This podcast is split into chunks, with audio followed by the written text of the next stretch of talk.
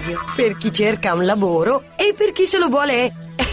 inventare. Con Antonio Sorrentino per Domec. Antonio, ti chiedo di raccontare agli ascoltatori di eh, Lavoradio di cosa si occupa la FinTech Company nel settore dei sistemi di pagamento e delle fidelity card, Domec appunto. Allora, noi siamo un'azienda di tecnologia che si occupa di eh, sviluppo e vendita di, eh, di, di software per il mondo delle banche e per il mondo della grande distribuzione, quindi grosse catene di supermercati supermercati o negozi di elettronica di consumo o uh, siti e-commerce. Facciamo fondamentalmente software, quindi ci occupiamo dello sviluppo di software in un mondo ben specifico. Oggi si parla molto di, eh, di fintech a livello internazionale tantissimo, in Italia abbastanza poco, un concetto che sta, che sta arrivando, ci sono già una ventina di aziende che si occupano di, di questo mondo, noi siamo una di quelle che negli ultimi due anni si è, si è sviluppata molto di più e eh, fortunatamente siamo qui in Basilicata.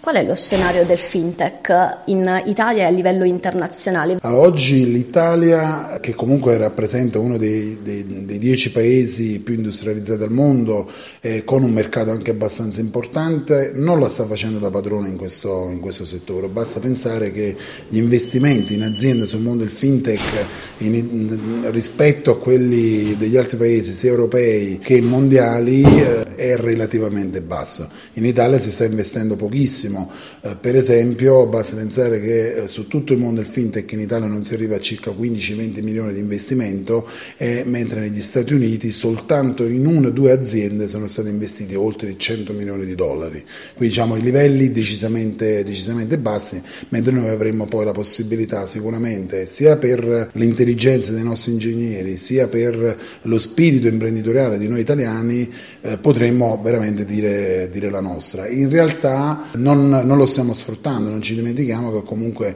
l'Italia è il paese in cui è nata la Olivetti, in cui eh, nati e cresciuti fisici di via Parisperna a Roma, per cui sicuramente possiamo dire, possiamo dire la nostra. In questo senso ci dovrebbero un po' più credere sia i fondi di investimento internazionali, non solo italiani, purtroppo in Italia i fondi sono relativamente pochi, e, eh, sia fondi eh, in termini di numero di aziende che si occupano di questo settore che poi fondi, eh, fondi economici, quindi le start-up italiane e anche le piccole e medie imprese come la nostra eh, alla fine non riescono ad accelerare il ritmo e ad offrire dei servizi anche fuori dall'Italia perché fondamentalmente i, no- i nostri colleghi esteri hanno un vantaggio in più dato il fatto che possono disporre di risorse economiche molto molto eh, superiori rispetto alle nostre. La tua impresa, la tua startup ha già diversi eh, dipendenti, molti dei quali lavorano in eh, Basilicata a Potenza. Quali sono le competenze che eh, necessita una startup nell'ambito fintech, nell'ambito tecnologico? Beh, le competenze le stiamo un po' costruendo, no? partiti, non è che c'erano competenze qui in, in Basilicata, anche la facoltà, facoltà di informatica del,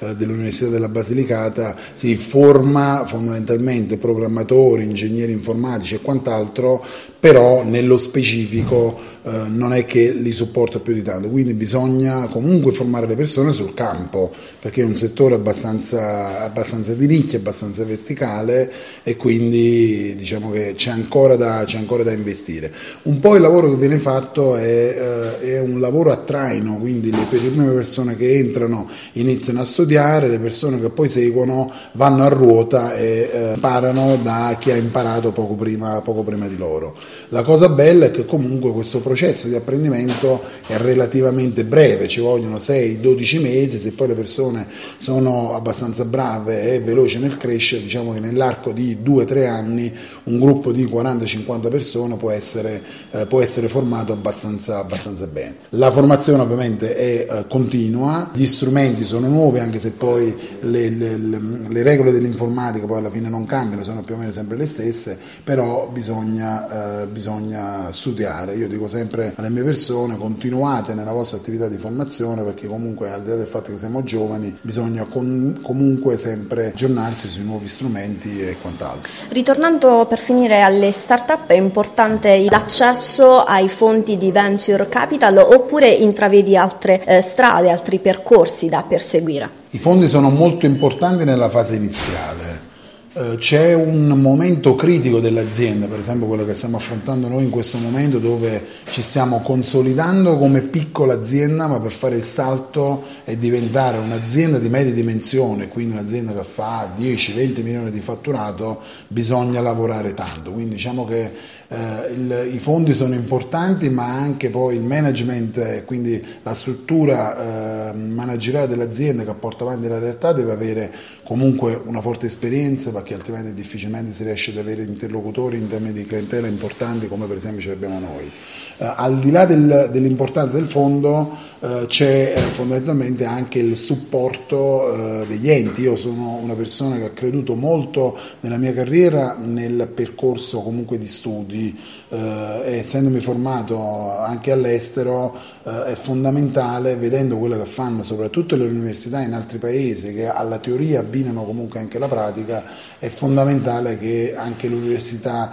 eh, dica, dica, la sua. Quindi anche da parte delle istituzioni dare un supporto ed essere un po' più flessibili nell'avvicinare queste imprese darà sicuramente la possibilità ai ragazzi che escono dall'università o eh, i cosiddetti alumni, i gruppi di alunni dell'università eh, di essere vicino comunque al, al, mondo, al mondo del lavoro. Quindi sicuramente i fondi, sicuramente il team che è una delle cose più importanti quando si fa azienda, ma soprattutto anche gli enti e le istituzioni, eh, in particolare di tipo formativo. Quindi mi rivolgo a università e, eh, e centri di ricerca, poi assolutamente. Scrivici a lavoradio.gmail.com Lasciati contagiare. Lavoradio. Energia positiva.